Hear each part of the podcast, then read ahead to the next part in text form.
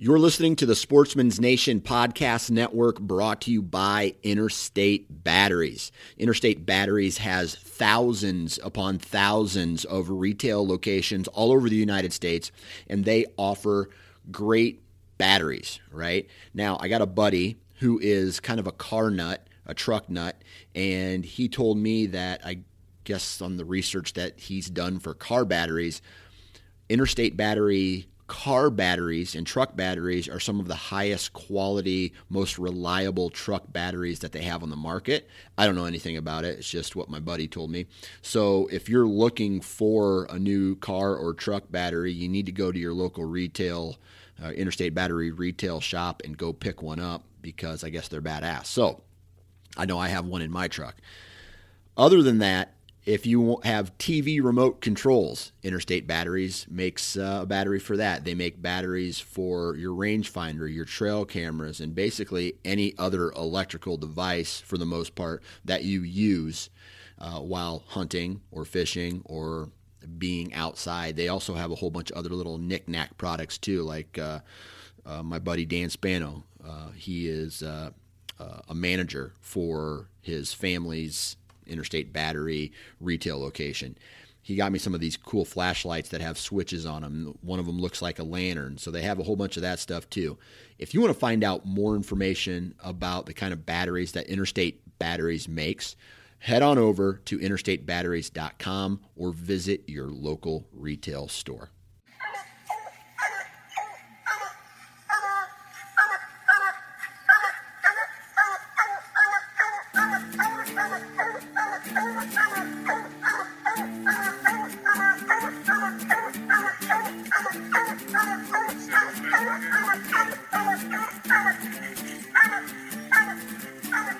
This is a Houndsman XP podcast with your host, Steve Fielder, and me, Chris Powell.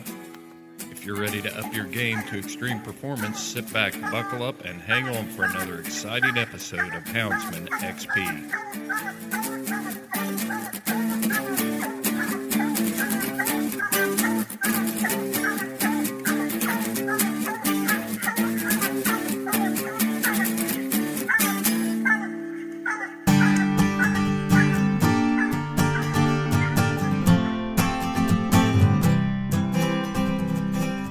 In this episode of the Houndsman XP podcast, we are taking you inside W Hunting Supply, our longtime title sponsors.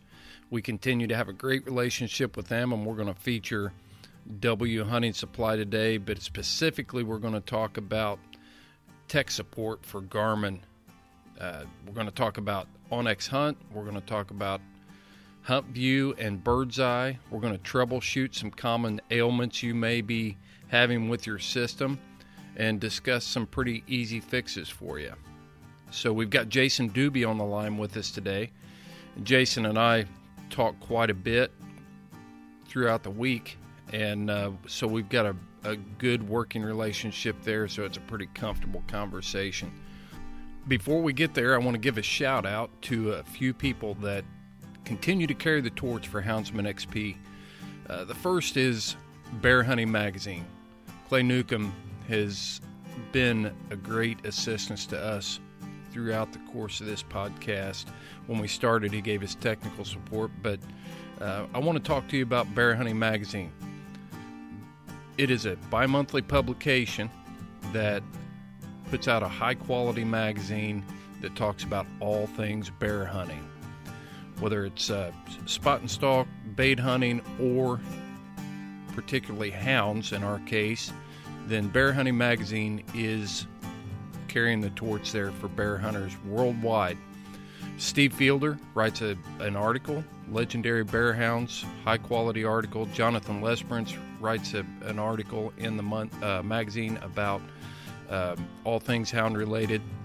And so check them out. Check out their podcast too. Bear Hunting Magazine podcast, high quality podcast. There's a lot going on over there. I also want to give a shout out to Cleve and Becky Dwyer, who continue to support us on social media and throughout several different platforms there. But check out Bull Creek Lion Hunts on social media. Cleve and Becky are, are high quality people that you will feel comfortable with booking a hunt. So check it, check them out. And as always, we appreciate you, the listener. Make sure you're hitting the subscribe button in the podcast and uh, also give us a rating. We've uh, got over 200 ratings now. We're waiting to see if your name appears next. So give us a give us a, a, rating, and even if it's a line or two in the comments, great podcast, whatever. That's what drives podcasting and keeps us at the top of the game. So we appreciate you very much, and enjoy this podcast.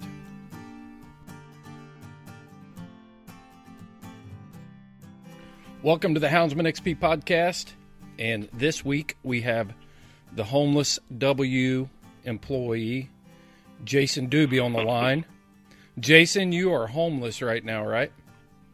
Yes, at the moment. It's um I'm residing in my camp trailer for a little while while they're uh, getting our, our new home ready. So you can't so, even you can't even work from home now, can you? No, I got to put on like real clothes and commute to town and and actually get into an office. Usually it's uh you know, get stuff ready in the morning and just cruise on over to my desk, but lately, yeah, it's been um it's been a little bit of a commute in the morning. How long does it take you to get there? Oh, it's not bad. Probably ten minutes. You know, oh I, I live. Give me a break. Just kind of on the outskirts. Ten minutes. Ten minutes, and so they have dress code, so you can't wear the pajama pants like normal, right? Correct. I mean, okay. luckily it's. uh I'm using a room in my my wife's office. She had a spare spare room here, and her mother was kind enough to let me reside in it for a while for work. So they they still wear slippers sometimes. I can get away with something like that, but yeah, no PJs. well, awesome, awesome. So, uh, did you kill an elk this year? I know you were elk hunting a little I bit. I didn't. I did not. Man, this conversation. No, you'll learn this about me. It's uh, yeah, it's not going well so far, right? Yeah, so it's um, tell us some. It's not a real successful thing around here this year. It, it's been a lot of uh, missed opportunities, it seems like, but a lot of good times. A lot of tag soup being eaten in Oregon. A lot of it, yeah. Yeah. Well, I just saw a uh, post on Instagram from Larry and Jamie Anderson. Jamie just she shot a stud mule deer buck on a on a pretty tough draw to tag there in Montana you get a chance to check that out. That was that really was. Oh was heck a, yeah! It was a beautiful, typical uh, four by four. It's nice, nice mule deer. So a lot of hunting pictures Good coming in right now. Yeah, it's that time of year. I mean, they're definitely starting to rut up around here. I need to take lessons from my old man. He's already killed, I think, his buck and his doe, and he got his elk this year. And here I am on tag soup. Yeah, yeah. Well, hey, we're going to talk about W. We're just going to kind of um, have a hodgepodge of topics we're going to talk about today. We're going to include uh, some Garmin troubleshooting and some things going on at W Hunting Supply, and just kind of kind of have a conversation between two old buddies here. So, um, one thing, one old buddy. What's that? Two, two, but, two buddies. Only one of us is old. Oh, you're not that old. No, not. so that only leaves one. That leaves one.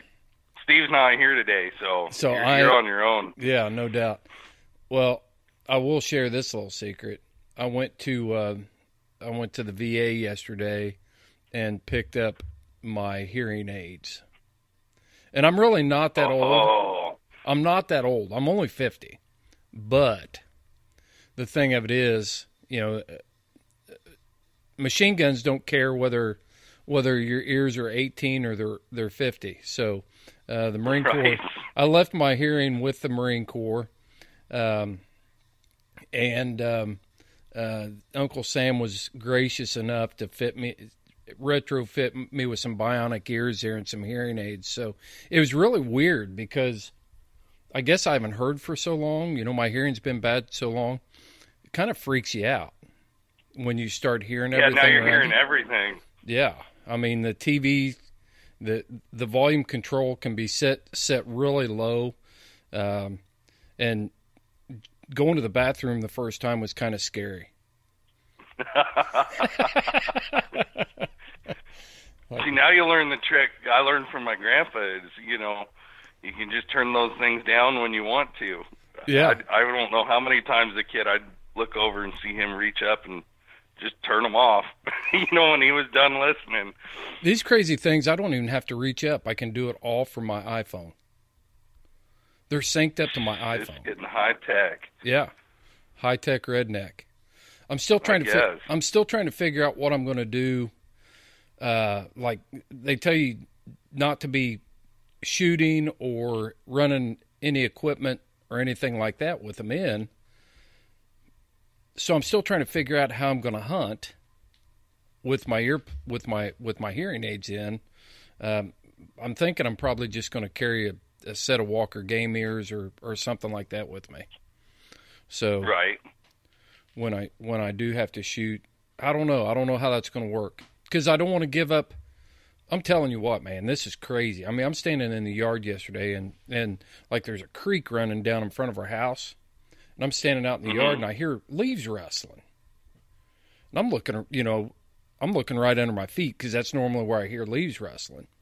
And I look across the creek up on the hillside and I'm looking, I'm looking, I'm looking. I finally see a squirrel that's probably, I don't know, 60 yards away and that was what was making the noise and and I just haven't heard anything like that before in a long time anyway where I could actually hear whole new world, huh? Yeah, I, I told somebody it's like when when I was a kid, um, I needed needed to have glasses. I think I got glasses when I was about twelve years old. I always just thought trees were green blobs, and then I put my glasses on, and you could actually see individual leaves in the trees and and things like that. And that's kind of what this whole hearing aid thing has been done to done to me as well. Because I turned the dishwasher on last night, and um, I was like, "Dang, that thing's loud." so anyway, Well, have you had the dogs out with him yet? no, um, I haven't. I'm going to take them out tonight and see how that goes. I'm I'm really anxious for that because I, I think I think that's the main reason why I got them was because be, being able to hear hear hounds and things like that. The only problem is my wife knows I can hear now. Yeah. Yeah. I, I can see the problem there. Yeah, Buddy asked me if it had a wife mode for if they came with a wife mode. Yeah, that's So- the part where my grandpa used to just turn his off. Yep, yep. Well, hey, let's talk about let's talk about some since we're talking about high tech stuff. Let's talk about this W app because I I think this is probably one of the most underused. I don't how what kind of response are you guys getting to your app? I mean, we've had a lot of downloads. Have you? Um, Good. it, it's still new. Uh, you know, that's the thing is we we've had an app in the past, and basically we just we had to switch carriers, or, or I guess you would call them, you know, hosters. Or I'm not Mhm. up on all that techie stuff, but you know, we were we were finding ourselves unintentionally falling short. You know, the host that we were through man, there were a lot of mornings when Jess was just, you know, hammering away orders it, because they weren't processing over into our main system. Mhm. And you know, if they never made the shift over, then all of a sudden, you know, we we basically miss an order, and, and it wasn't something that was, uh, you know, it's not like they just didn't go out, but you know, obviously, anybody who's used us know that we pride ourselves on our fast shipping, Right. and um, You guys don't let any orders s- sit on the desk overnight, do you? We do our best not to. I Mhm. mean, here coming up with the Black Friday sale, I'm sure that that's going to be a real feat. You know, uh, I know Mike and Jess they usually come in on on that weekend, you know, to start packaging orders. But we really try to get everything out the same day. Right. So it, it just hit a point where we didn't want our reputation to slip over something that was out of our hands. So we went ahead and Bill put a ton of work into this new app. Um, I, I helped write some content for it and things like that, but he was really the the mastermind behind it, and it, it's just been a lot smoother transition. You know, we're not having these orders that are, you know, sitting there for three four hours before we noticed they didn't transfer through, or the or the next morning. And really, I mean, the drive was just to create a better customer service experience. Mm-hmm. When when stuff goes bad or or people need things, I'm sure you can attest to it. I mean, we're kind of impatient when it comes to our hunting. We want it now. So we just didn't want to leave an opportunity for that to to slip. So we brought it to a a new and updated app. We've got some uh, some content that is just proprietary to the app. You know, you can't get it through the website, and it's it's a good platform just for us to outreach to the customers uh, let them reach out to us. They can still do their shopping. They can log into their accounts, check their their points values and and points, so that they can use those for discounts. It just tried to make it a better experience, and it's something Yeah. new. So it's Well, uh, I want to. I want to go all the way through it. I want to. I want to start at ground zero and and you know talk about this app a little bit because there's a lot of content on there. But before we do that, you talked about shipping. I've got a question, real quick. So, say I'm out. Recently, I went to Springerville, Arizona, and bear hunted out there, and W sent me um, a couple collars, and and you just you sh- you know I shipped them right to Springerville. I had to have an address though. Do you know? Mhm. Do you know if if I gave you a post office address, can they accept packages like that? And I could go into a post office and and pick those up. If I'm hunting remote, I don't have any idea of a local address or anything in the area. I don't have access to that. Do you know? I would assume so. I mean, I know Cody, Wyoming's received some packages from us for general pickup. Uh, you know, people without address. I won't get into to specifics, but Right. We've done it before for a general homeless pickup. people like you? Uh, no, no, not me. no, I said uh, other people, were- but- I said were they homeless people like you? Oh yeah, except they have a lot more fun in the mountains.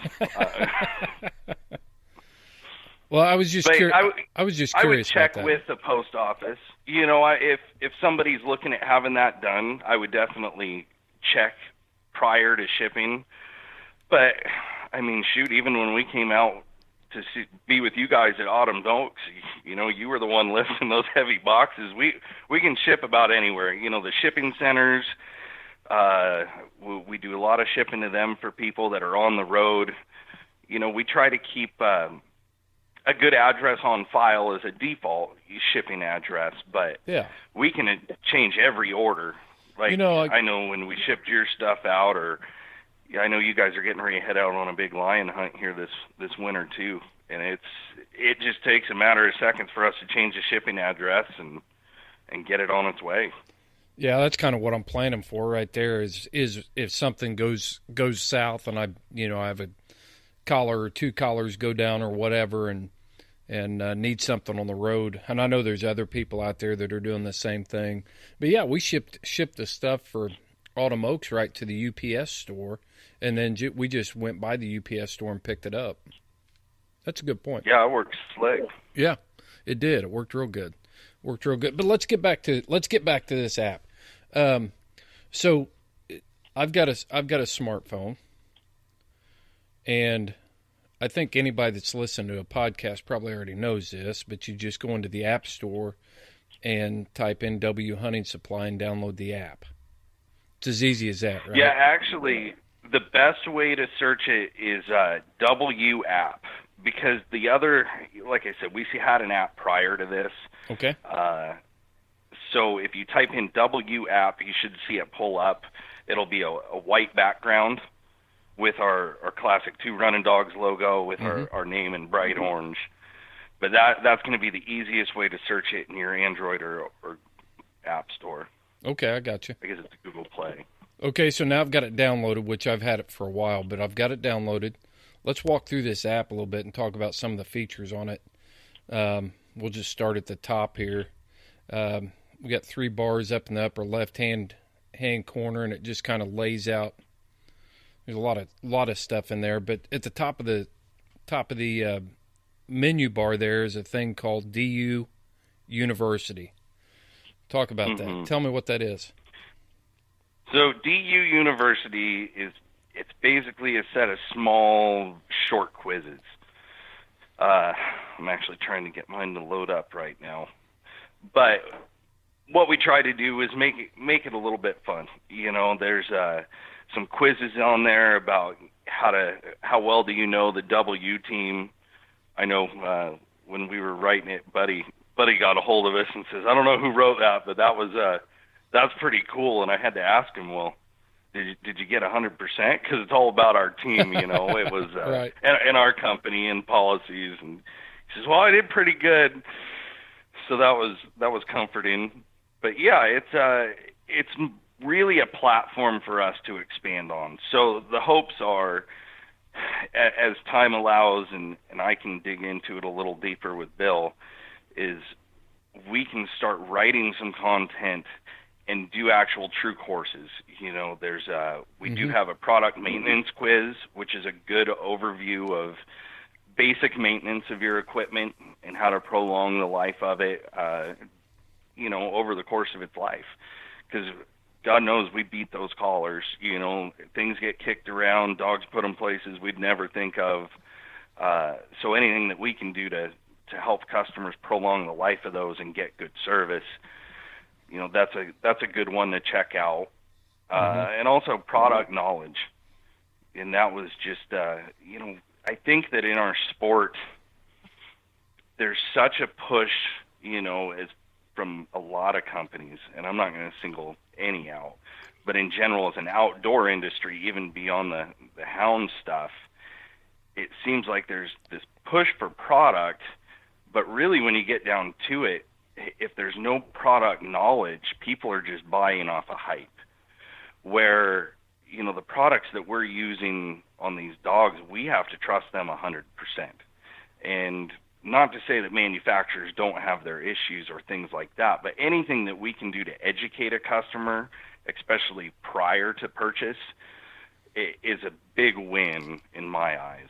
Mm-hmm. It's um, it's one of those things where I mean, there's a lot of guys that call and I talk to, and they're surprised when I'll talk them out of something that's going to cost them more money, uh, and it's really just based on the fact that I, I want them to get what they need, and sometimes all you have to do is is lay it out there on the line and educate them about it, mm-hmm. and they realize, well, I really need this, or hey, I really don't need this, which is is equally important.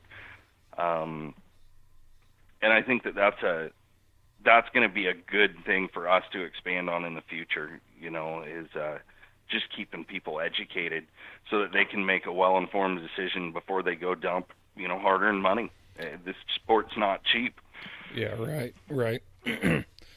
you know, one of the things that uh, I think we all want to have the the newest, best equipment that we can have for for hunting, but and I'll get here, I'll get there someday. But sometimes technology isn't the bet always the easiest thing for for some of our older participants to grasp. Some some of them are way ahead mm-hmm. of me, but I've been in the woods before with people that that um, they had an alpha in their hand and before you know it they've got the thing you know with the touch screen they've got everything all messed up to the point that you've pretty much got to completely wipe it and reset it up for them so sometimes the the older units are better. You know there's a lot of value in in a lot of the things that there may be something better out there that's more traditional and maybe more in somebody's lane. It's not just restricted to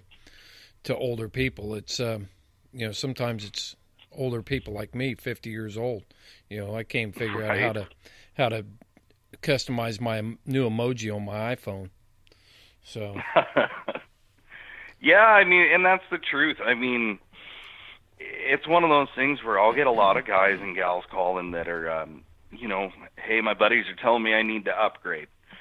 Well, that may be true. Uh, you know, I mean, with with technology changing and things being discontinued over the years, yeah, I mean, there's a point in time where you kind of do need to upgrade or at least yeah. calculate the risk involved in not doing it. That's but, it right there. I mean, I'll use a 320 for an example. You know, the Astro 320 is probably one of the most well used pieces of equipment in our sport. You know, they were around for a lot of years. They're still kicking. Uh, yeah, they've been discontinued at this point, but they were a solid system and people are comfortable with them. Mm-hmm. And in my eyes, I mean, if you're going to spend the money to upgrade, you, you got to look at it two ways. You can either trade your equipment or sell it now and get what you can out of it, or you calculate out how much hunting you're doing and and run it till it's in the dirt. Uh, and it's a tough one to do because especially when I'm dealing with people directly, I hate seeing people spend money twice. Right. You know, somebody buys a, a used collar, yeah, we we guarantee them, and they're they're good equipment. Um, but the thing is, is are you going to keep milking along a, a DC 40 for several years, you know, and then and then down the road, basically it's a paperweight because Right. technology's just surpassed it at this point. Yeah. Uh, not to say they're not a good collar, cause, but you just got to kind of figure it out. And Sure. that's something I take pretty personal is just trying to figure out, you know, what these guys need as far as, you know, in their specific hunting situation. And if something's going to work for them, it works for them. The last thing you want to be is frustrated out there. So why do I want to put a an alpha in your hands if if you're not going to learn how to use it or or be comfortable using it? Well, it's That like the, means it's it's not it's, right. It's like this. I had a 1998 Toyota truck, Tacoma. I, I could do a lot of that maintenance on that truck myself. It had Mm-hmm. little slider arms to control heat. Uh, it had you know a little knob you turn for to turn the fan up. Uh, just all kinds of simple features. And I've also got a 2017 Chevy. Now the Chevy is a very nice truck. There's a lot of options on it and things like that. But I long for the simplicity of the 98 Toyota. You know, it's just you don't have to you don't have to feel like you need to baby it. It's simple. You know, I changed um, um some fuel lines and and a lot of different things under the hood on that 98 Toyota and I I might as well be looking at the freaking space shuttle when I open the hood Oh, on that. Chevy, you know, and and uh, so that's how I look at it. There's so there's some value to it. We just inter- interviewed Brett Vaughn, um, and he's riding a mule through the mountains, you know, and there's several hunters out there that still do, and there's something very uh, nice about hanging on to that simplicity of Right. you know, not getting overcomplicated in this thing, but at the same time realizing that that these hounds are valuable and it's very important for us to use. Um, some of us feel better using the the best thing on the market for them, and I think all of us really want to. So under this W deal here, I mean, I'm seeing learn about the learn about the team, uh, product knowledge, and then product maintenance as I'm looking through the app here. So there's three things right there that people could could start digging into. And then uh, I'm, we're not going to make this whole thing about this app. We want to get into some Garmin stuff, but this this is one feature that I wanted to bring up, and uh, is you drop down right under the DU University, and I'm I'm operating off the app, and it's on the three bars in the upper left hand corner. It says featured media, and if you hit that down arrow, then there's a Houndsman XP podcast title there, hmm and there's nothing in Yeah, it. there is. And it looks like we're having some technical difficulties there. I, I was wondering if it was just mine not loading. Yeah, I think it's a That blank. is something we'll have to look into. We'll have to call. Can we, we ought to get Bill on the phone. Get Bill on the phone. He's probably sleeping right now. But yeah, Yeah. the the point of that, the intention of that is so you got all your listeners and you know people who who are new to it have a, a direct link over to to download your guys' podcasts uh, and other media out there that's supportive of our sport. Yeah, You know, because as a community, it, it's our job. I mean, really, if we're going to keep this thing going, it, it comes down to education. I mean, it's the same as product. It, you know our sport requires education of the general public. You know, to have a true view of what we do and you know podcasts i mean like this. You know houndsman xp i think's done a great job of uh portraying our sport in a positive light. And it kind of gives some ammunition to those houndsmen and women out there that that are confronted with those difficult questions. And you know being from the west side i guess we probably look at things a little different out here. But you know that is something that we all kind of have to deal with at some point you know whether it's somebody at the gas station filling up or at the river it seems like there's always an opportunity for an, a, a conversation with somebody. Well, i'm glad you bring that up. get some yeah. Because it- when you look at the the grand scheme of things if you get back in the east here i mean we have our we have our own challenges as far as people who are wanting to take away hunting opportunities. Um, either socially not acceptable or um, people are just uneducated because we're not controlling the narrative on on what Mhm. hunting really is but by and large, I mean, it is going to be tough to eliminate the sport of raccoon hunting. You know, they're they're they're destructive little animals. Uh, there's a ton of there's a ton of research out there, and I love them. You know, don't get me wrong. I mean, I swerve Mhm. on the road not to hit them, and um, um, but but the the fact remains that agriculture is against them. There's a ton of research showing the damage they do in, in on uh, ground nesting birds and and um, waterfowl resting areas and things like that. So it's going to be a right it's going to be a tough sell, even if somebody's just a bird watcher. They understand the value of keeping the raccoon population under control. Um, right when you start talking about our bigger predators, then people get goofy about that.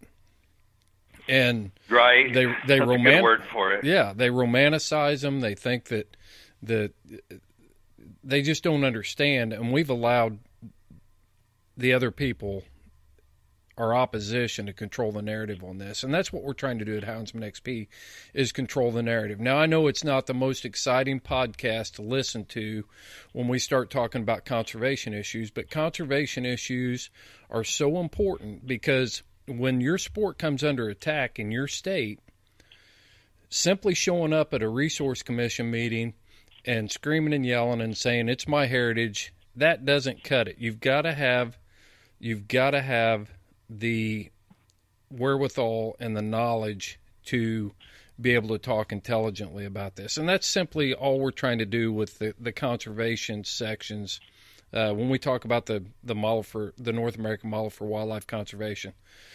Houndsmen need to know that stuff. Elk hunters know it. Deer hunters know it.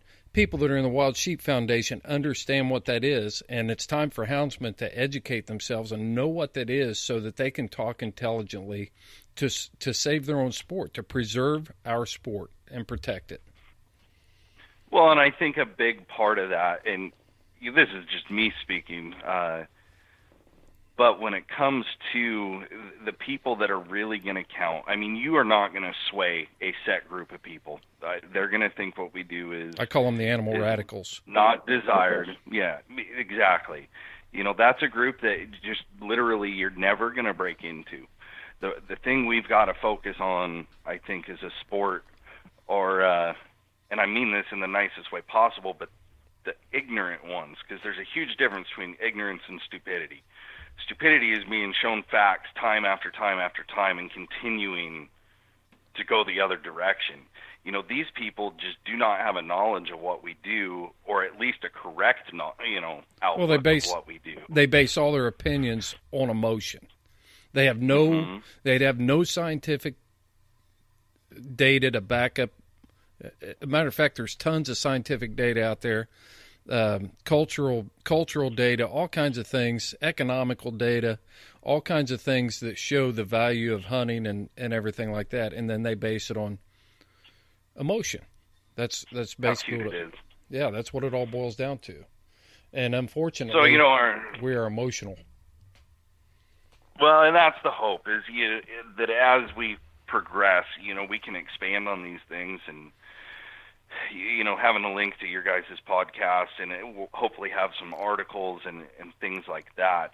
It, the app is really kind of a blank canvas at this point. We, we started, we kept you know putting some things in, but really it's a it's a thing that can morph. Yep. Yep. And you know the hope is that it's just a fast link for education, you know, places to support our sport. And I don't I don't know if I want to say a, a call to houndsmen, but the goal is we just want to have everything in one place if we can. You know, the app is more of a hub. Yeah. Um, well, let's let's get back so, to it here on because there's a few more things. We kind of went down a rabbit path there and started that preaching. Happens. Yeah, yeah, we, we, do that often when we talk, especially when I'm involved in the conversation. So, um, back on the main screen of the app, I'm I'm curious about this request service button. There's a hammer and a wrench there, and it's a request service. What's that for, Jason? Yeah, that's the magic button, man. That's for when your stuff goes south, how to get a hold of us. Uh, mm-hmm. So, for for people who've never used our service, the big thing for us is when stuff breaks, it never breaks usually when you want it to, of course. It's always right. when you need your gear. It's right in season. So we really try to uh, to get your equipment replaced as soon as possible. Mm-hmm. You know, now with uh, with refurbished, with collar exchanges and things like that. Uh, you know, let's say you've got a collar go down, I can usually get one back to you within three days. You yeah. know, we've got a great team in the shop that's really good about getting orders out and, and getting replacements. And you know, our hope is that when your collar shows up to us, we've already got another one showing up at your doorstep, and you're hitting the woods. Right. Uh, so that that's going to be a link. What I'm seeing here, so that you can request those. Yeah, what I'm seeing here, Jason. Okay, I'm out hunting. I've got a collar issue. I'm sitting here. I've already spent 20 minutes trying to figure it out on my own. I've got I've got good enough good enough coverage here that um, you know I can always pick up the phone and call W. But I might might not be able to get the answers I need right then. So I open up the app, hit request service, and I fill out the form. Mm-hmm. And and then somebody from your team will contact me back, and I can keep hunting. If if you know yeah. if I can, you know, so so I can go on about my day. I'm not sitting there on hold. I'm not, and I've never been on hold a long time with W anyway. But I'm just saying I can go on about my deal, and then you can contact me. I can tell you what it is. I can stop what I'm doing. Bang, bang, bang. It just seems it seems more efficient that way to me. Well, that was the goal. I mean, we want to make it more efficient because the last thing we want to do is spend our time messing with gear and more time hunting. Right. You know. Uh, so really, I mean, it's basic information: name, email, phone number's optional. Uh, if it's a detailed situation, sometimes phone's the best way so we can really get a grasp on what's going on in the situation. You know, the the key is being descriptive because mm-hmm. uh, there's a lot of situations that yeah they're going to require uh, a refurb or you know a uh, a hardware fix, you know, like a battery, you know, battery go bad or something like that. But there are a lot of things that that really do get corrected with either software updates or even something as simple as changing collar IDs. So the more descriptive somebody can be with that, the the better grasp we can get on it as a team, and and better assist them quicker. So being descriptive is key, uh, and I'll give all your listeners a little inside tip too, because it's not specifically outlined in the app, mm-hmm. but if they're describing what's going on and they want to include that serial number, that lets us take a look at that handheld or collar or whatever it may be and plug it into our database and we can see the original purchase date we can look up your order you know what you ordered with it uh, and get an idea if that's something that's going to be covered under warranty potentially or if it's going to be a customer pay. And it just kind of helps us get our ducks in a row so that we can assist you faster on the phone. Yep. Nice. Nice. Well, that kind of segues right into what we're really wanting to talk about today, and that's that's some Garmin technical issues, and um, maybe some troubleshooting stuff. Um, Sure. want to talk about talk about. I think it's important. Jerry Mall, a longtime friend of mine, we've had him on the podcast. You know, when um, Alphas first came out, of course, smartphones were out too.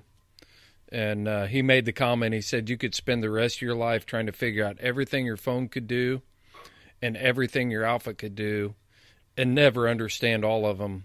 You know, both of them one hundred percent. I mean, it's just. But we're talking about we're talking about the Alpha, and there's so many features in there, and I I kind of feel like I've got a pretty solid grasp on it.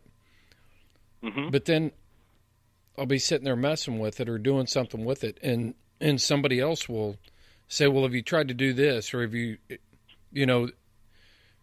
There's a lot of options, a lot of options. Oh, yeah. piece of equipment. We uh, on a on a scale probably use about ten to twenty percent of the capability. I mean, guys that are just out using it for tracking dogs, they, it's such a it's funny because that's what it's dedicated for. But we use so little of it, you know, as a whole. I think um, there there's a lot of stuff packed into a little package there. Yeah, it's like buying a smartphone and only using it to make phone calls on. To make phone calls, exactly. Yeah, I ran I ran Yeah. a whole, my whole business off of a off of a uh, iPhone seven for a year before I before I invested in a uh, an iPad. So so let's talk about this oh, you Garmin. stepped up. Yeah, I did. Yeah. So let's talk about this Alpha. What are some of the most common common questions or requests for service that you guys get?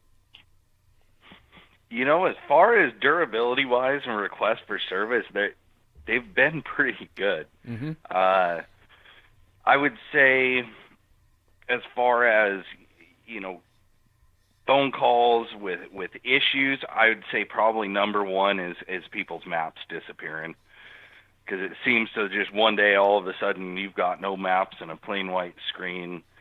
Uh, and your dogs. So I mean, it, it never loses your dogs, but you've got no map. You don't know where they are, and that seems to be one of the real common ones that we get. Is that with Uh, is that with the uh, bird's eye hunt view or onX, or is that are you talking about losing even the on the contour map side of it? Even your contour map that's factory preloaded, they'll sometimes will disappear. Uh, and what it comes down to is there's a function, and I, I don't know why they did this, um, giving us an option to not see our maps, but it, there is an option where you can actually turn your mapping off.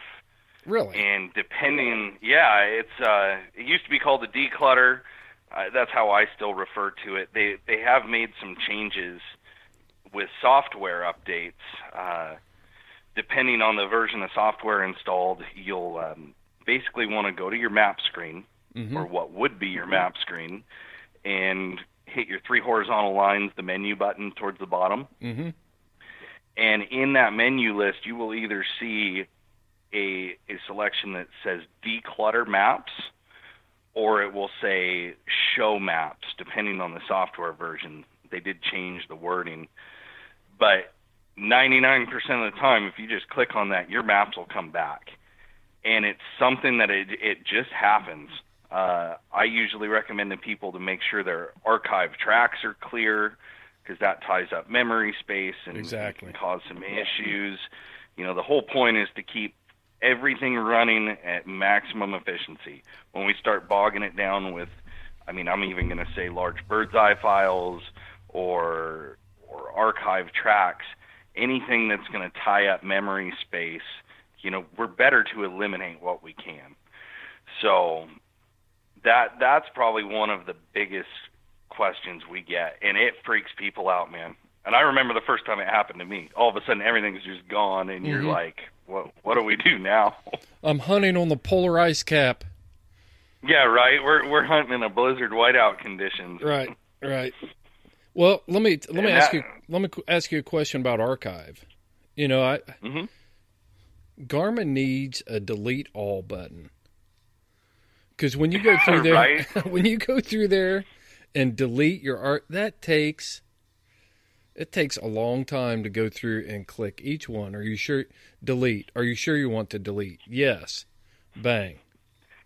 Choose the next one. yeah, there are other options. I mean, you can access it through the Garmin file by plugging it into your computer. My my word of caution there is there are some things in that file that you definitely do not want to mess up. Right. So sometimes the the painstaking act of going through and deleting them one by one is a lot easier than uh, wondering what happened when you unhook your your Alpha or your Astro. Okay, we'll just keep it on. We'll keep it on uh, my level. Just Right. grin and bear it. Hey, right? it's my level too, man. I I do it that way myself. I I go through and one by one. I just go through and delete them too. It, I'm just saying that'd be nice on my handheld. It would be. to because I don't care what a track was, you know, six months ago. I'm not. I don't. I don't know. I, I guess I've never been on that epic track where I needed to to go in there and look at it again. Right. Yeah, I can't say I've ever used it for personal reference either. It's usually just a pain to delete out, but I'm sure there are guys out there that use it. They may. They may. If you've used your archive map, send us a direct message on Instagram or on Messenger. We want to hear from you. Yeah, we, we want to know how you're using that. Exactly. What's going on? Exactly. Exactly. So we get we've got the uh, we've got the maps going blank. What else you got? It, I mean, really, I'd say the majority of the calls is is no GPS signal on the collars. You know, more so than than any handheld issues. Mm-hmm. It seems like the handhelds are are very solid. You know, other than operator error, and, and I mean that just as, as nicely as I can, Right. because there's things we can touch and make huge changes with no intention of it. The way menu items are stacked, uh, things like that. You know, 90% of the issues I'd say that people call with uh, with handhelds is either just setup or or user error Mm-hmm. instead of an actual issue. I mean, the big one is always GPS reception on collars. You, we get a lot of phone calls about collars not working or dropping communication. Um, So give us the big thing, give us the give us the fix. Well, sometimes there's easy fixes and sometimes there's not. I mean, it's a pretty wide spectrum. Uh, All right. the I call, number one thing to remember. Oh, go ahead. I was just going to say I call into to W. I've got the rock star Jason Doobie on the other end, and I say, Jason, my GPS collar. I keep losing GPS signal with my dog. Step number one. What is it? Step number one is what is the flashing light doing? You Which- know, you've got your indicator light, and that is going to be a telltale of a lot of different things. Okay, well, if my dog's out there 600 yards in the dark and I'm getting a question mark on my screen, how I, I'm not able to see what the the light's doing. If I've got it back in my hand, you know, then it's pretty good. But we're Mhm. talking, I'm talking flatwoods. I'm not even talking about our hills and hollers here. I'm talking getting 500 yards out. I if it was daylight, I could probably almost see them, and yet yet getting that question mark on my on my handheld. Yeah, I mean, and that's a tough one because really at that point we don't know if it's physical damage to the collar, if we've got a, a GPS transmitter issue, hmm or if it's it's something to do with settings. Uh, and every situation's different. I mean, let's say you got a dog turned loose, and you've still got good communication and battery. You know, you can see that, but you're losing your GPS signal.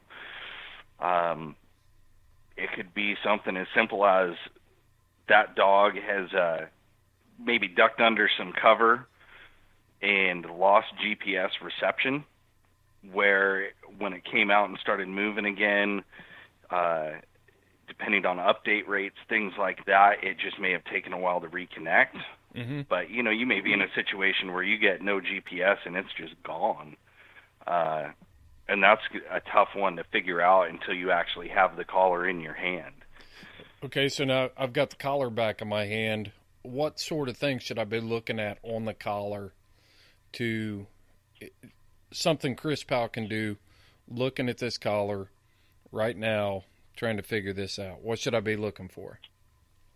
The first thing I would recommend that you do is, is pull the collar strap off of it. Slide it out. You know, there's no screws. That's what I get asked a lot. You know, do we need to pull the screws out? And there's no need for that. You know, that collar strap should just push back through the GPS transmitter and and out through the body. And the, the number one thing to inspect is where your GPS strap and your battery housing meet. Okay. You know, on these TT15s, T5s, anything with that external transmitter chip. So what happens is is you've got a transmitter chip on one end that sits up on the dog's neck and you've got that rubber piece that runs all the way down into the battery housing. And there is a coax wire or coax cable that runs through that plastic. It's actually uh, molded into the rubber. And I would say that the number one thing that we see with them is they either are deteriorating at that that junction where they actually go into the the collar housing or they've had some kind of blunt force you know either a dog gets hung up on a fence row uh so you got a broken you know, gets in a scuff a with a bear coax. or whatever yeah, and what happens is is it stresses that coax. Mm-hmm. And there's times you can see it. I mean, you can look in there and see it's physically broken. There's other times that you know it may just have pulled enough pressure to to cause some damage internally that you're never going to see it. Mm-hmm. But that's the number one place to look. Um, the other would be is any missing screws. I mean, really, you can assess a collar pretty well in the field. Yeah. I mean, it, it takes a matter of a couple of minutes to really just get that collar strap off, check it out, make sure everything's good. And at that point, I mean, it's if it's broken, you're kind of dead in the water, you know, until we can get a a repaired unit, you know, a refurbished unit to you, or get mm-hmm. it sent in. Uh, but the main telltale that kind of comes back to that flashing light is even if you don't see a physical break in that that GPS wire, you know that flashing light is going to tell you if it's working or not. Okay. The the triple blink sequence is key. You know that means you've got full satellite acquisition. It's getting good signal, and if it's showing you that, and you're still having issues picking it up, I mean that's something we can work with over the phone most times. That that's something where we can get into to swapping some IDs around, and it, it gets off kind of in the weeds, but uh, transmission timing, things of that sort, where we can try to try to boost the, I guess, the ability to receive that collar. Okay. Whereas if it's single blinking, just a slow, steady blink, you know, we're looking at hardware issues. It, it's got a bad chip or a broken wire or something to that effect that's going to require repair. You know, okay. an update is not going to take care of something like that. Right. Like it would just a small glitch. Well, let me ask you this question. So, you've got two antennas on on the collar. You've got the mm-hmm. longer mm-hmm. whip, uh, and I've seen some people advertise a long range antenna. What does the the other antenna? You've got your GPS collar, which is a black chip that mounts directly to the collar. What's the function of the longer whip antenna? So that's actually what is receiving the uh, the correction signals and the radio frequency. Mm-hmm. Um, because what it comes down to is, you know, it's not a true GPS, or we would never lose signal. Uh, it it relies on on triangulation. So the chip itself is your GPS module, and mm-hmm. that and that's sending the actual signal. Where the other is used for communication back and forth with the handheld, as right. far as um, transmissioning of you know locations as well as corrections, collar light commands, things like that. Yeah. So it's not like kind of like your handheld. You know, it's got two antennas. One one you think of because you can change it, where the other one is your GPS, mm-hmm. and it's just a, a hardware part of the the system. Yeah, yeah. So to understand the basics of the Garmin Alpha, you're not uplinking to a satellite in outer space and the signal's not coming down and tracking the dog. Your handheld needs to communicate with your collar, and then it uses that radio communication, your handheld communicate the the GPS antenna on your Alpha, and the GPS antenna on your dog to give you uh, a positioning of all the players in the game. Is that accurate? Mm-hmm. Yeah, you know, and it, honestly, I'm not the most techie guy either, but it's uh, basically it's it's what how you're describing. Yeah. I mean, there's more to it. Sure, I'm sure. You know, Buddy could be on here and tell you probably exactly how how everything works and the rates in which they work. But yeah, I mean, it's it's a best case scenario without going with a true GPS. Mm-hmm. Right. Well, my my cousin was a uh, uh, an engineer. He is an engineer uh, and worked on satellite technology in the Air Force. And I didn't need to know everything he knew as a Marine. Right. I just needed to know whether or not the satellite was going to work. You know, it was his it, it was his job to make sure it worked. I just came in with complaints when it didn't work. So Right. yeah, I need to know, and that's kind of where we are as houndsmen. We don't have to be we don't have to be tech engineers to figure this stuff out. We just have a piece of equipment. We need some basic understanding of what we can do with it on our hands to enhance our performance and uh, enhance our hunting experience while using the equipment. So I get it. And I think that's a big misconception, you know, to people who are not they don't understand how exactly the system works is you know, they hear GPS tracker and they have a hard time understanding why they lose signal on a dog when it crests over a mountaintop or a hill. right. You know, Right. so to have the opportunity to explain that to them, and once they kind of get it, you know, they can see why it does what it does. That's why, you know, flat plains, yeah, you're going to get better service. Right. You know, I drag you out here to go hunting with me, Chris, and it, we're going to see probably a pretty serious range difference from hunting out there with you. Sure. Um, Yeah, I was But- hunting, hunting up in uh, Portland for a Freedom Hunters hunt two weeks ago, and um, it's all flat ground up there where mhm. they're at, and I mean it's just it's amazing the kind of reception you get, and probably the highest density of coon population is you're going to find. It's right up there at the top with anywhere you're going to find in the United States, but. Uh, it's got its own challenges. I mean, mountains mountains are hard on on the legs, and so are boots. You know that are that are filled up with mud when you're clogging, you know, chugging across a plowed field. Can be oh, rough. oh yeah, But, but definitely with our with our tracking equipment, then there are some advantages to flat ground, no doubt. or a, a vantage point. I mean, and that's Yeah. what I tell people is anytime you can get above.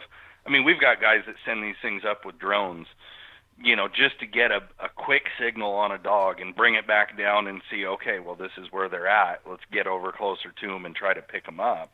No way. You I've know, never even heard of that. It's oh yeah, it's crazy how much you know we as hunters have adapted. Uh, I mean, think about the days when we were running telemetry. I mean, and we'd lose a dog for. I mean, I don't want to get too far off in the weeds, but Yeah. you know, it was not uncommon to leave a dog out overnight or a couple of days or however long it took them to come back when Yeah. when you couldn't find them. Where now, I mean, we're freaking out if that GPS is saying the dog's 50 yards off of where it is. I mean, we've become real accustomed to this, you know, pinpointed location. So, I mean, somebody figured out you hook this to a drone, get it up in the air, we can get farther signal with it Wow. and uh, you know, or helicopter flies.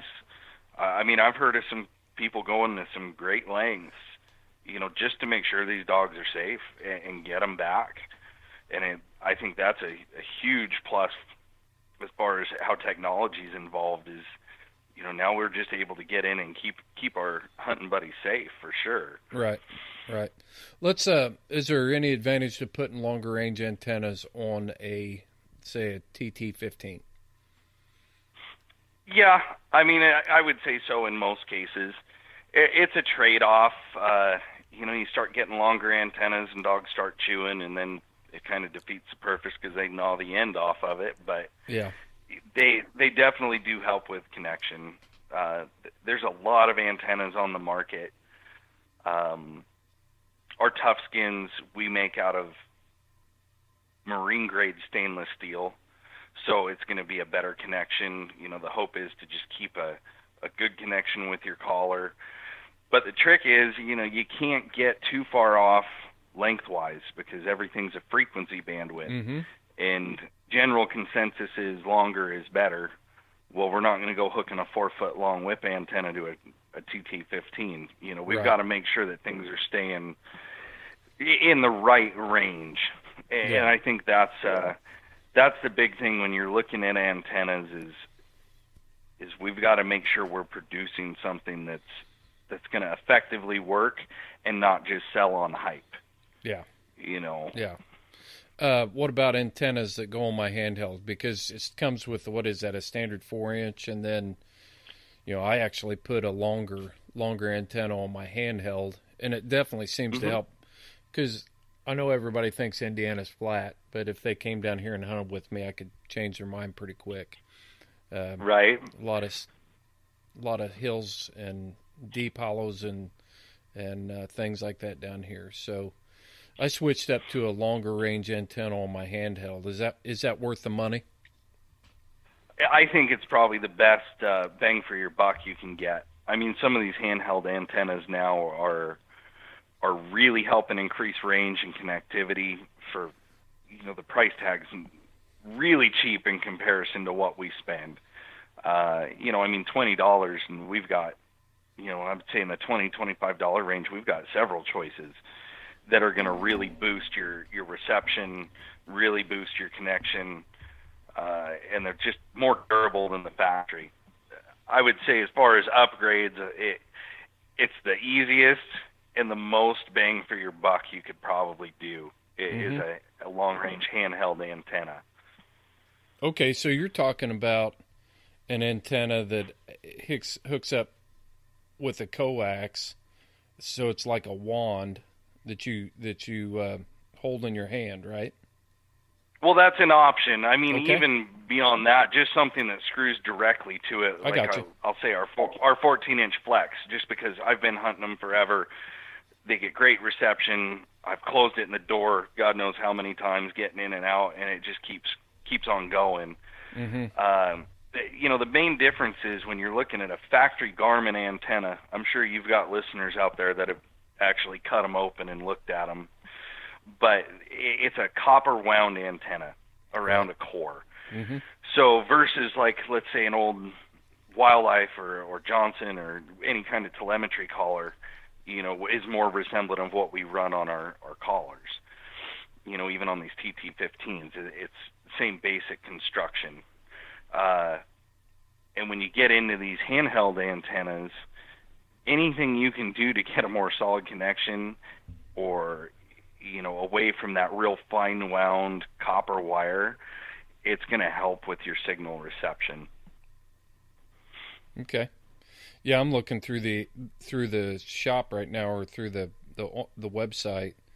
I don't know. There's probably seven or eight different collar options or uh, handheld options for antennas. Oh yeah, we we got a pile. I mean, and they range all the way out to your roof mount magnet antennas. Uh, our compact portable long range is, you know, kind of my ace in the hole. I keep one of them in my pack just in case I really need to get out there and reach them. But That's what I was going to you know, ask you given about. the country, Yep. Yeah, that's the one you were just kind of talking about, Mhm. and they're a great antenna. The coax cable sometimes can prove uh, a little bit of a pain for people, depending on what kind of conditions they're hunting. But like I was saying, I keep mine in my pack just so eventually, you know, when I do need it, it's there. But I'm not worried about hanging it up and popping wires and things like that. Right. You know, I usually stick with primarily my 14 inch flex. Mm-hmm. But you know, the rubber duck's a good one. They're they're a good durable antenna. Uh, for guys who like telescoping, we've got options there. Obviously, they're not quite as durable. You don't want to close them in your door, but I've had bad experiences. you know they do reach out there. I've had bad experiences with uh, the expandable antennas. hmm It started with a started with a Tritronics. I borrowed my uh, my uncle's Tritronics, and it was an old I mean, it was an old Tritronics. Is probably a judge. is I don't know. It's like early '80s, you know. And of course, I had no business with a Tritronics electric stem, you know, an e-collar in my hand uh, at all, training a hound. But I decided that uh, that was going to be the ticket for uh, breaking my dog from running deer, and so I borrowed it. Is and so I've got this antenna all wheeled out there, and I turn around it and I bent the antenna. I mean, I bent, Oh, yeah. I bent it pretty good, and so now I'm trying to straighten it because I don't want my uncle thinking, "How'd he bend my antenna?" And when I try to bend it back, I snapped it off. So I've yeah, they don't bend well the second time. Yeah, I snap it off trying to straighten this thing. So I've got a I've got a phobia about expandable antennas.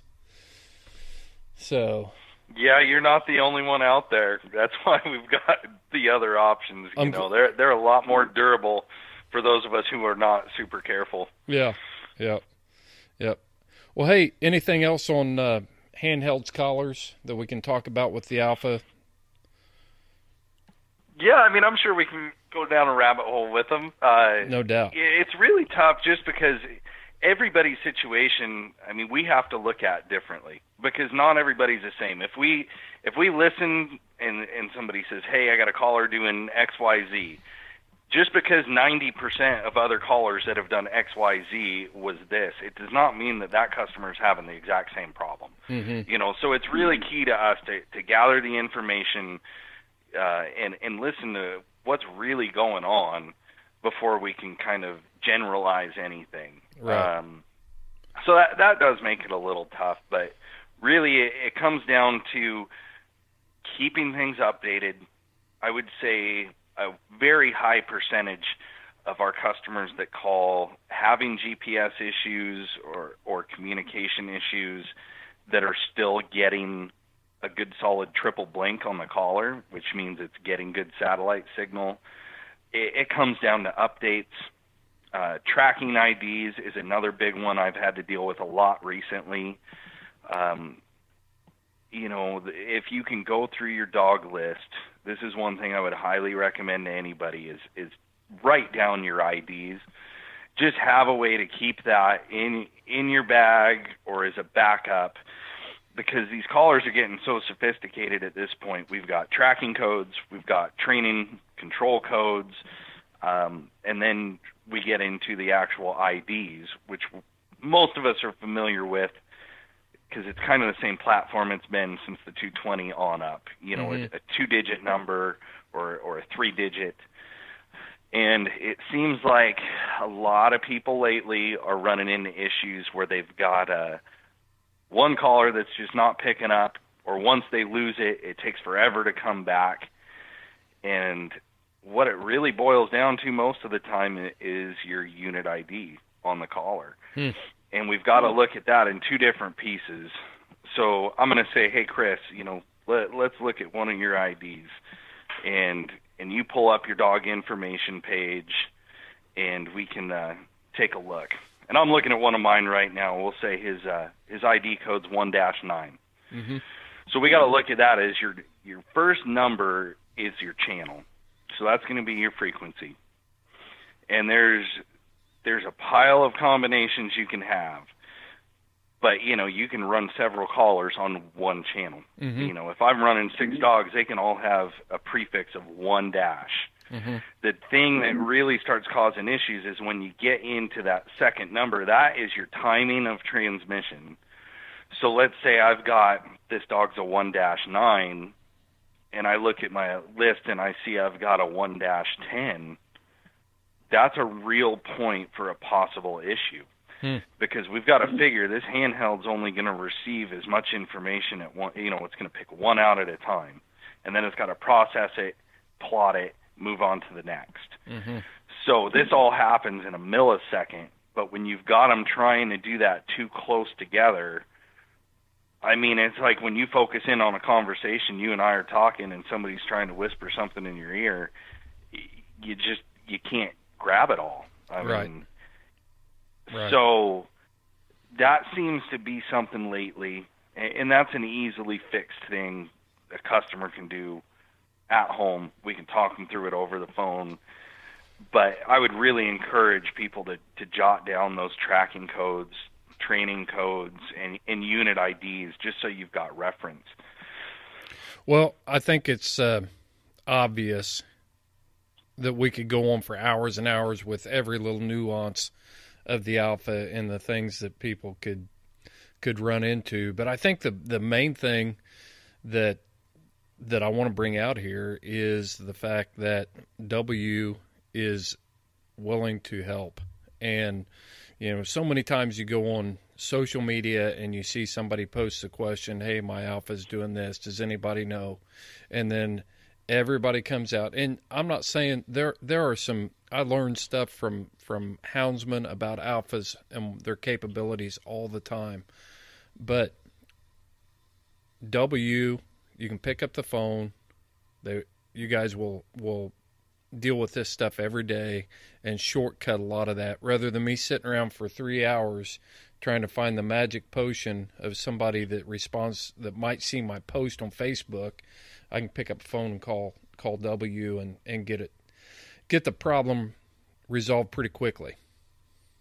Well, and that's that's the goal. I mean, and we rely on our customers too. Mm-hmm. I can't tell you how many times customers and, and actual people in the woods are what finds the issues, and then you know Garmin comes out with these updates to correct them. But I mean, if we really strip it down, it comes down to the guys putting the boots on the dirt. Right. Um, you know, and, and that's our job. I mean, when we get a weird phone call, hey, you know, I updated this and this is happening you know that's a real opportunity for us to look into it and see what is going on. Yeah. Um, that's where Buddy really takes over because he's, I mean, probably one of the most techie guys I know as far as the the nuts and bolts and how things work. And I'm that guy who still fixes stuff with hammers most of the time, but mm-hmm. um, it's uh, it's really a good thing when they can call us and and give us information and be descriptive. I mean, I can, I'm going to hammer home on that again. Is the more descriptive you can be with the issue that you're having, the easier it is for us to you know help diagnose that or look into it further and say, hey, you know, we got a real problem. Mm-hmm. You know, Garmin's had to retract updates due to that. You know, we had one. It's been a while now, but you'd program a update a T5 and an Astro 320, and all of a sudden you'd kick your dogs loose, and there was nothing there.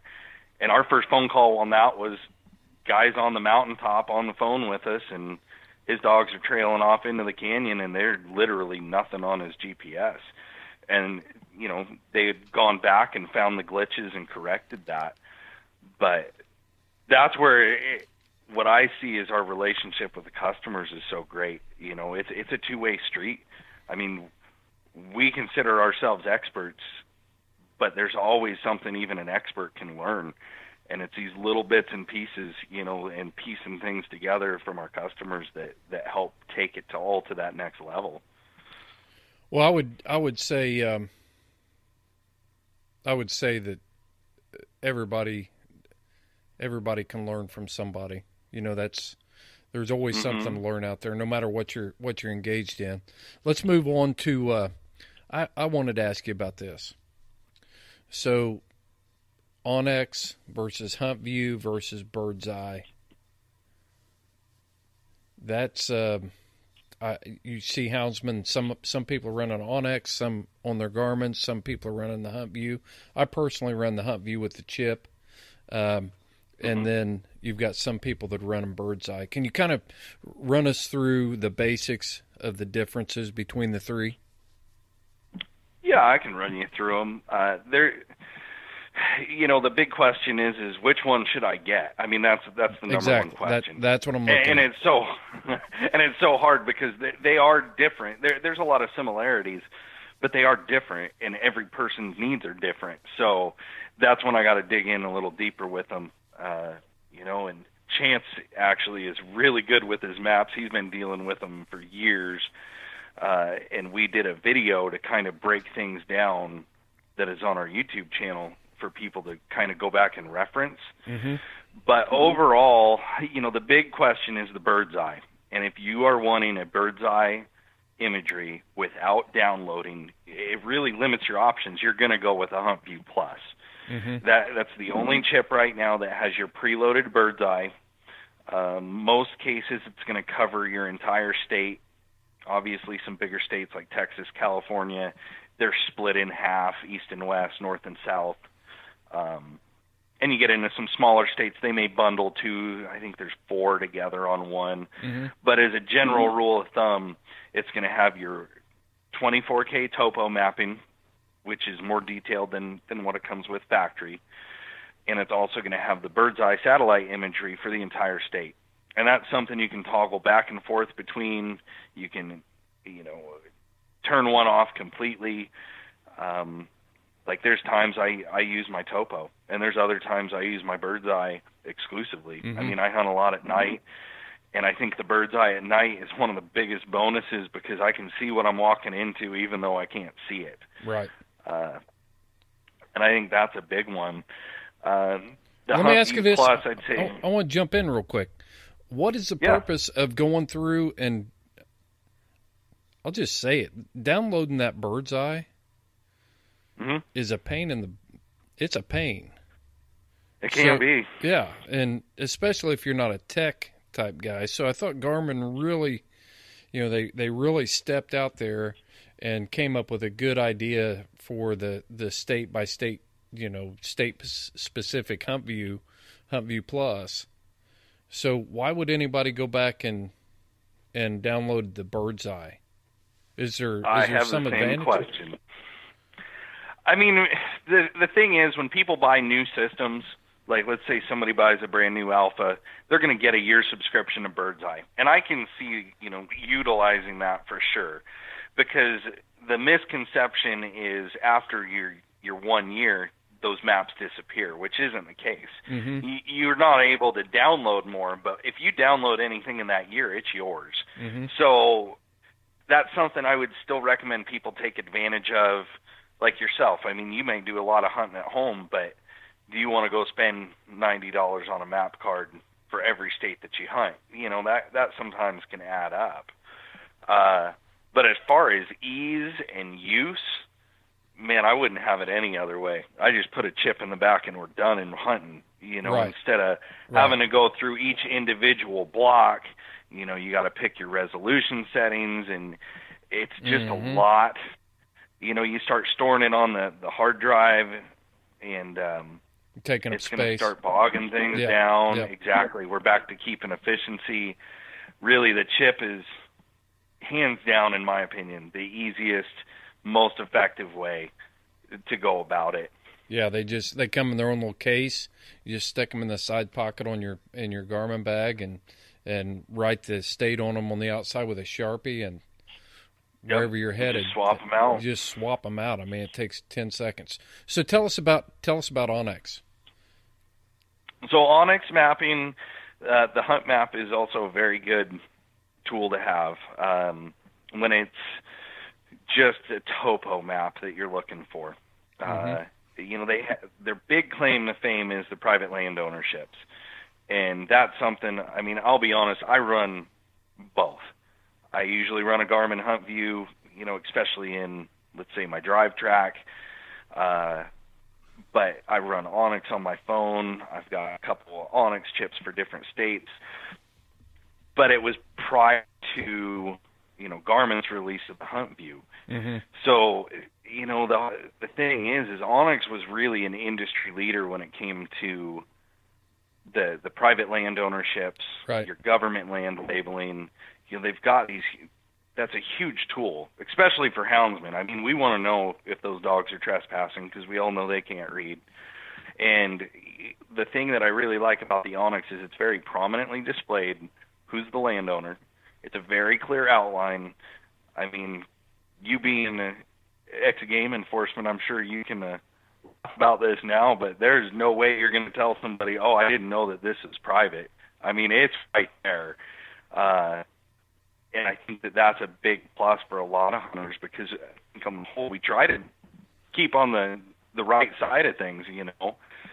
But at least it gives you an opportunity now where I can take a look at that onX and say, "Oh, Joe Smith owns this," we can look them up on on Google or in the phone book if you still have one, and and try to get a hold of them and, and try to make a successful recovery without a confrontation.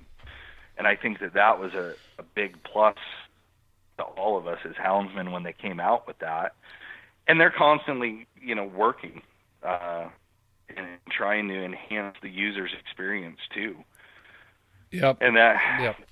things have just changed. I mean, the last year has been really crazy between the two, just because you know Garmin launched the new HuntView Plus. We've got onX. There's a lot of the same information, but it's displayed differently. I mean, it, it really gets into a, a tangled web of what's going to be best for somebody. Right, right. Well, so, but OnX and HuntView Plus both show state and public lands, private private property. My HuntView cards show all the private property lines, and I found it to be pretty effective on that. It, but OnX did did uh, take the industry by storm. I think they're. I mean, you can download it to your phone. It's they're like you said. There's benefits to every part of it for sure. Yeah, it's it's tough. I mean, because a, a lot of it is this. I don't want to say the same information, but it it really is. Yeah. Uh, the main deciding factor, and I'll tell you, nine out of ten customers that call when they're trying to figure out which map card to get, the question of do you want bird's eye or not really pretty much solidifies it. As houndsmen, we share very unique needs when we make a decision to relocate, especially when it comes to finding a hound friendly environment in which to live. REMAX Hall of Fame realtor Evan Harrell is a houndsman himself, and he and his team understand your relocation needs as no one else can. With so many things to consider before you move, Evan can help you find just the right location anywhere in the country whenever you decide to go and will even help with the process of selling your present home.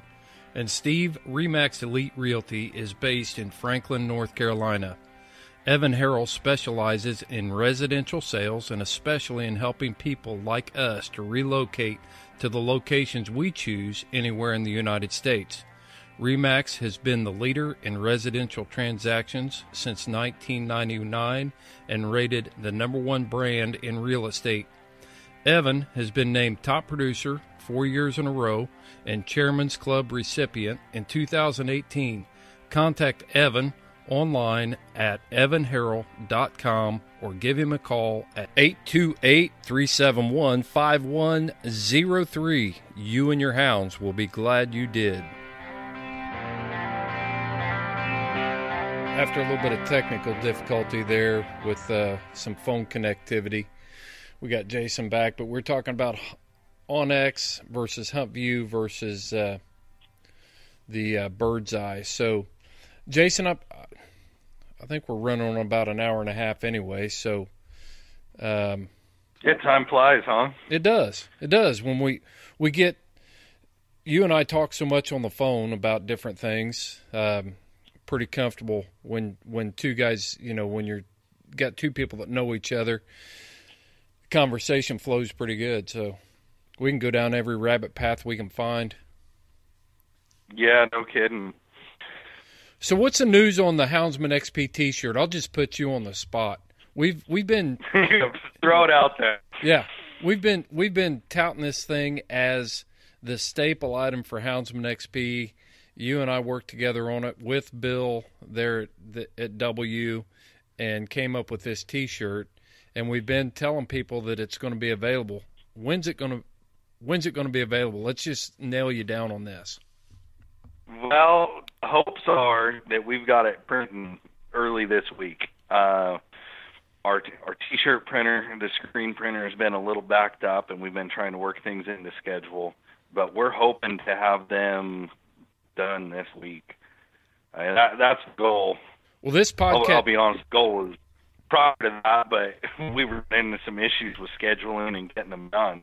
Right. Well, this podcast is going to air the Monday before Black Friday, and um, the goal was to have them ready for rollout for that Black Friday. Flurry of Christmas shopping activity. It's going to be a T-shirt that I think everybody's going to be excited about. I can't wait to say that they're, you know, tell people they're available because I want to put a picture of it up on our social media pages. But I can't stress to people enough. They need to go to the W site, do some Christmas shopping there. You've got some sales coming up for your Black Friday sales and throw in a t-shirt. The reason we we sell this merchandise is so that we can have a podcast and we can be the voice for the houndsman and we can bring you things about hound nutrition like we did with Arlie Reynolds uh, bringing this tech support information from W. A lot of these sort of things these programming things it keeps the lights on around here so that so that we can bring you top quality stuff. And even though we're we're doing this on Skype because Jason's in Oregon and I'm in Indiana it's always better if we can go on site with people and do live interviews on our on our recording equipment. And gas is not free. So that's one way that our listeners can support us uh, to keep us to keep the the show quality high and um, bringing valuable information. So Jason, why don't you talk a little bit about the black the Black Friday sale that's going to come up at W? Well, yeah, it's going to be a, a crazy couple days around here. Black Friday is usually just nuts. Uh, we do have some good specials coming up. I can't quite let the cat out of the bag on all of them, but you know we're going to be looking at discounts across entire categories of product. We're going to have some specific doorbusters that are just you know crazy savings on on certain things, and you know, the big thing is with the Black Friday sale, it, it's going to stretch all week. So I, I think you said this was going to air Cyber Monday, so you got plenty of time to get in, check out all the deals. We usually try to throw some fun stuff in there, uh, and try to do stuff that you, the true hunters are going to use. You right. know, uh, I would venture to say, you know, clothing and decals and and all of those things, yeah. But we're going to get down into the nitty gritty of of some equipment too, where you're going to be able to see some savings and and grab some equipment to keep you going through the year, or you know, grab one for your buddy. We we always forget about our hunting buddies at Christmas time. yeah, you got to take care of those bromances.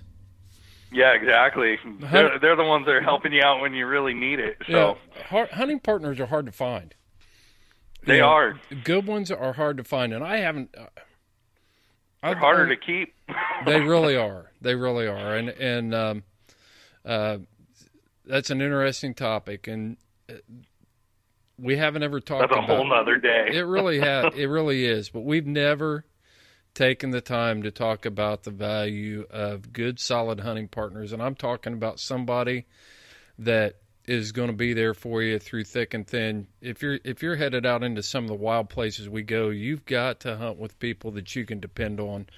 Um, I've had situations where people have been injured and, and different things. In my line of work, I saw it hundreds of times over 28 years, and having good mm-hmm. hunting partners are invaluable. So that's a good point, Jason. We should we should take care of our hunting partners. Yeah, all of them. The four-legged ones too. yeah, know? yeah. And W, I don't. But, one of the things, one of the things I'll just throw in there real quick, and I keep interrupting you. I'm sorry, Jason, but on W's website there are so many things. There's first aid kits there for your dogs. There's there's some antibiotics if you've got a fish tank and you need to keep your fish healthy.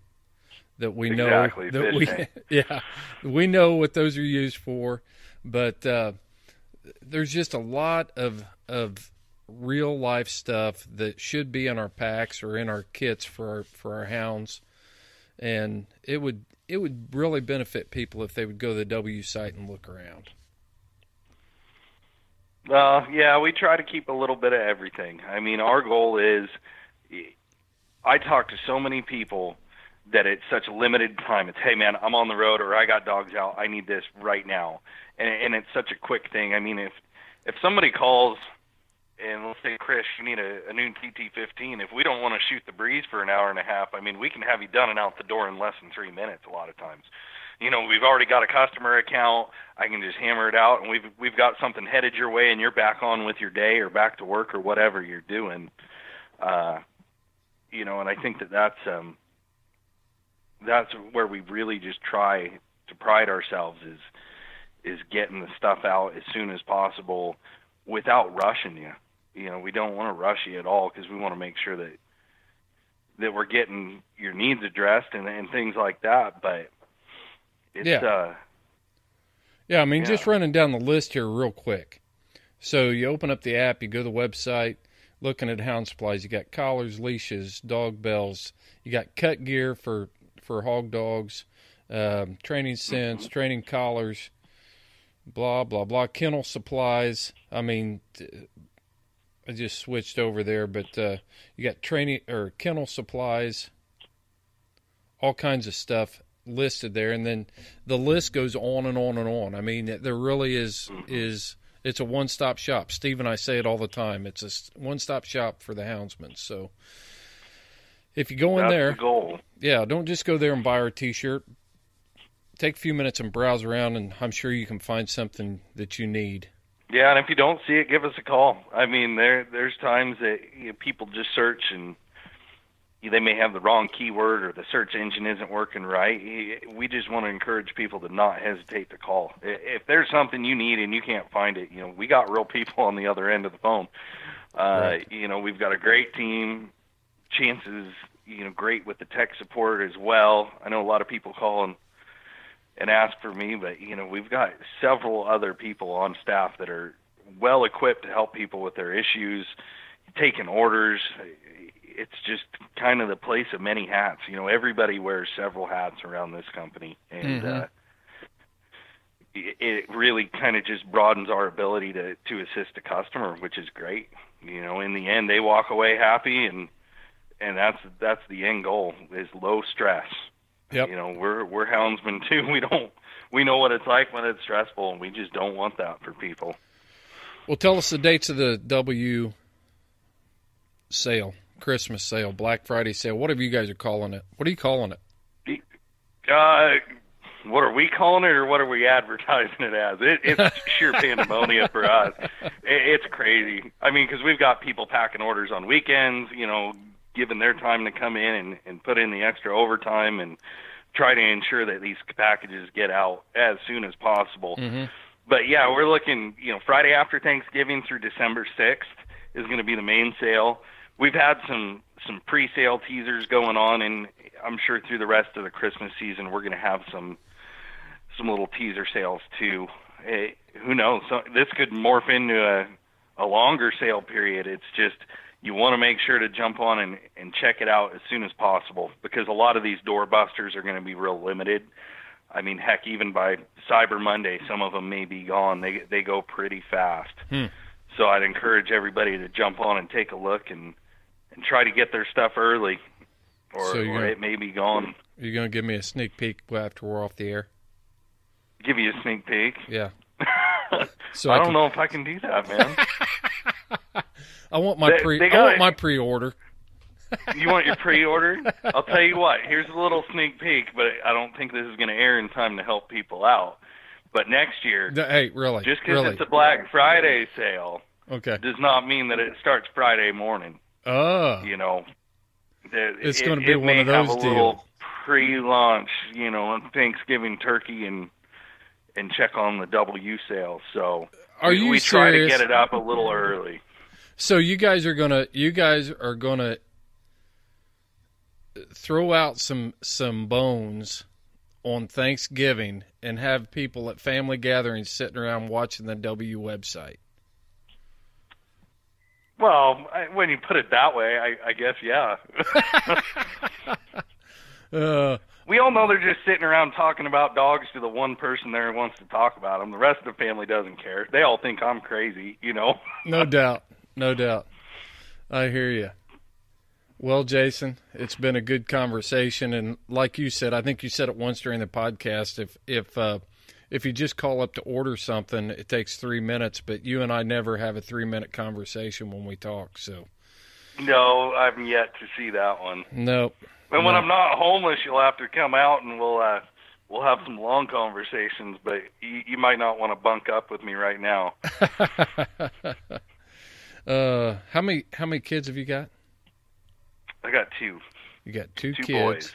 two boys, and your wife, and you're all living in a camper trailer. Are you going to be in your house by Christmas? Well, that that's the goal, but we're kind of getting the run around. We'll see. They're actually um we're pretty fortunate. My my grandmother's a snowbird, so they left for Arizona for the winter. So my wife and and kids are staying at her place and unfortunately the life of a houndsman, I can't have them all in town, so I'm doing the float back and forth between our property and in to see the kids and and do the dad thing and Mm. husband thing, but Yeah. it, it's been an interesting time in life, you know, trying to squeeze hunting in there too, and Right. we'll make it through. Though it's a it's character building, right? Is that what they call it? Something like that.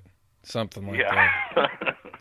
Well, I hope you get in your house soon. I know that uh, I know from talking to you that that family's important to you, and, and spending time with your family and your boys is is a really big deal for you. So, hopefully, you guys can get the family back together under one roof by Christmas, and Santa Claus can can come to the the Jason Doobie new home Ranchero. um, well, we appreciate it, man. Yep, yep.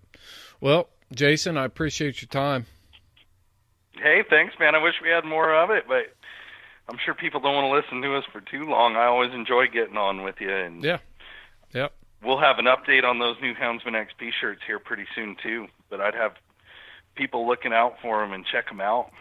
I would say by the time this comes out, if it if they're not out, then I, I just would be Chris, surprised. Chris and I will spend a lot more time on the phone if they're not out by then. yeah, they they should be out in time for the Black Friday push and and uh, just let people know it's um it's going to be on that join the fight page. It's going to be the top right side of the website, uh, dusupply.com, and uh, we'll have the new listing up there and and a nice description uh, of the shirt and kind of how it's going to support the Houndsman XP podcast. And we encourage you to just check everything else out. You know, if you need need equipment, give us a shot, and we'd be happy to earn your business. You just reminded me of something. I'm supposed to send you a written description of the T-shirt. See, I just put you on the spotlight right You there. did. You did. That's so, what I do. uh, well, I appreciate it. I appreciate you you calling me out on the podcast. So, all right, Jason. Well, I'm gonna get off here, and I know you got a full day. And as always, you follow your hound, and I'll follow mine.